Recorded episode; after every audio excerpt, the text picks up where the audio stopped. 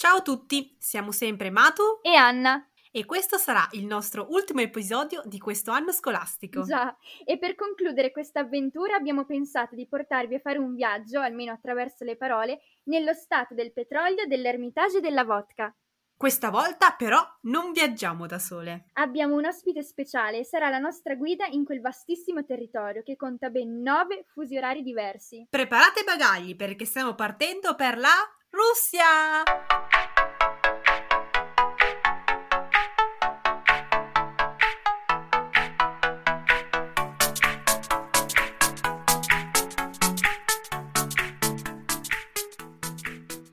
Siete arrivate finalmente!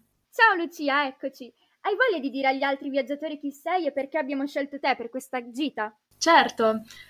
Innanzitutto mi presento, sono Lucia, ho 20 anni, sono un'ex studentessa del liceo e ora studio all'Università al Politecnico a Torino. Sono qua e posso eh, parlarvi di ciò che volete appunto della Russia perché mia mamma è russa e, e quindi niente chi meglio di te per parlare della giornata internazionale della lingua russa, nata per promuovere il multilinguismo e la letteratura russa all'estero. Il 6 giugno del 1799 nacque infatti lo scrittore Pushkin, considerato l'innovatore della lingua e il fondatore della letteratura russa moderna. Lucia, noi comunque siamo un po' curiose di sapere della lingua russa, della letteratura russa.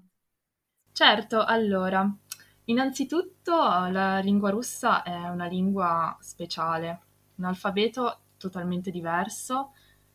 Beh, se siamo abituati noi al, all'alfabeto latino, l'alfabeto russo è cirillico, quindi tutte lettere cirilliche diverse e per esempio una F vi sembrerà strano, saranno due cerchi con una riga in mezzo. E hai voglia di insegnarci magari qualche parola strana, qualche curiosità che c'è nella lingua russa? Certo, allora, una parola che dice tanto mia nonna e che è strana perché in realtà è una parolina corta e praticamente inserisce in ogni frase, per esempio tac. Tac sarebbe tipo il nostro ok, tipo ok, vado a fare una passeggiata ora, ok, facciamo questo. Ehm, altre paroline curiose, o anzi, vi dico questa, una parola che mi, ehm, che mi piace tanto è Zdravstvuyte, che sarebbe mm, una sorta di saluto che si pone nei confronti appunto di una persona ehm, quando, quando, la si vede, non, ehm, per, anche per la prima volta. E eh, diciamo che da questo senso di serietà, infatti è la parola che mi piace pronunciare, la prima parola che mi piace pronunciare quando arrivo in Russia. Poi altre parole, per esempio tapchki, suona, sembra una parola carina, in realtà sarebbero le ciabatte. E, ehm, diciamo che è una parola che deriva dal verbo tapat, che eh, significa muoversi con passi piccoli. Lucia, ma è vero che i russi sono persone scaramantiche? Sì, molto scaramantiche.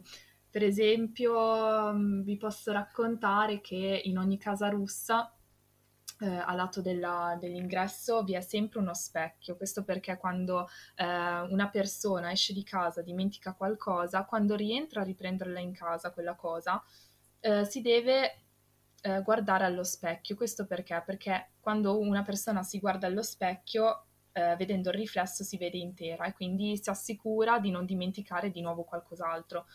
Oppure un'altra scaramanzia è quella di tenere il gabinetto chiuso perché se no ehm, tenerlo aperto porta sfortuna a livello economico, così come non si può assolutamente ehm, fischiare in casa, non si può nemmeno usare l'om- l'ombrello perché porta sfortuna in generale.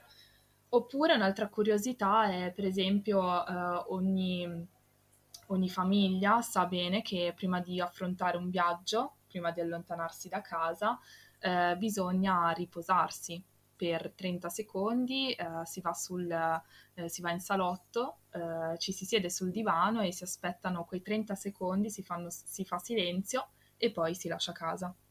Grazie mille. Sappiamo che la Russia ha una posizione molto importante per quanto riguarda l'esplorazione spaziale. Sai dirci qualcosa a riguardo?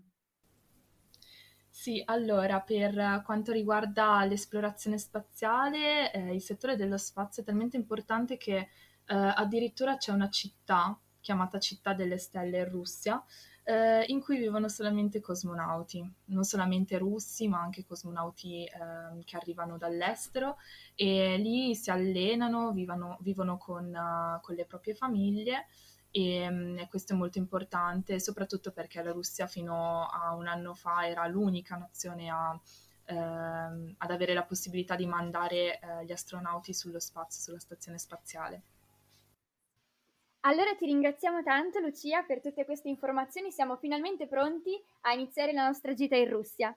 No, aspettate, devo passare al ristorante a prendere un, un buon piatto che vi consiglio tanto eh, il, i pilmieni si chiamano, sono una sorta di ravioli con dentro la carne, ve li consiglio. Mm, sono molto curiosa di assaggiarli allora. Quindi? Che giorno è oggi?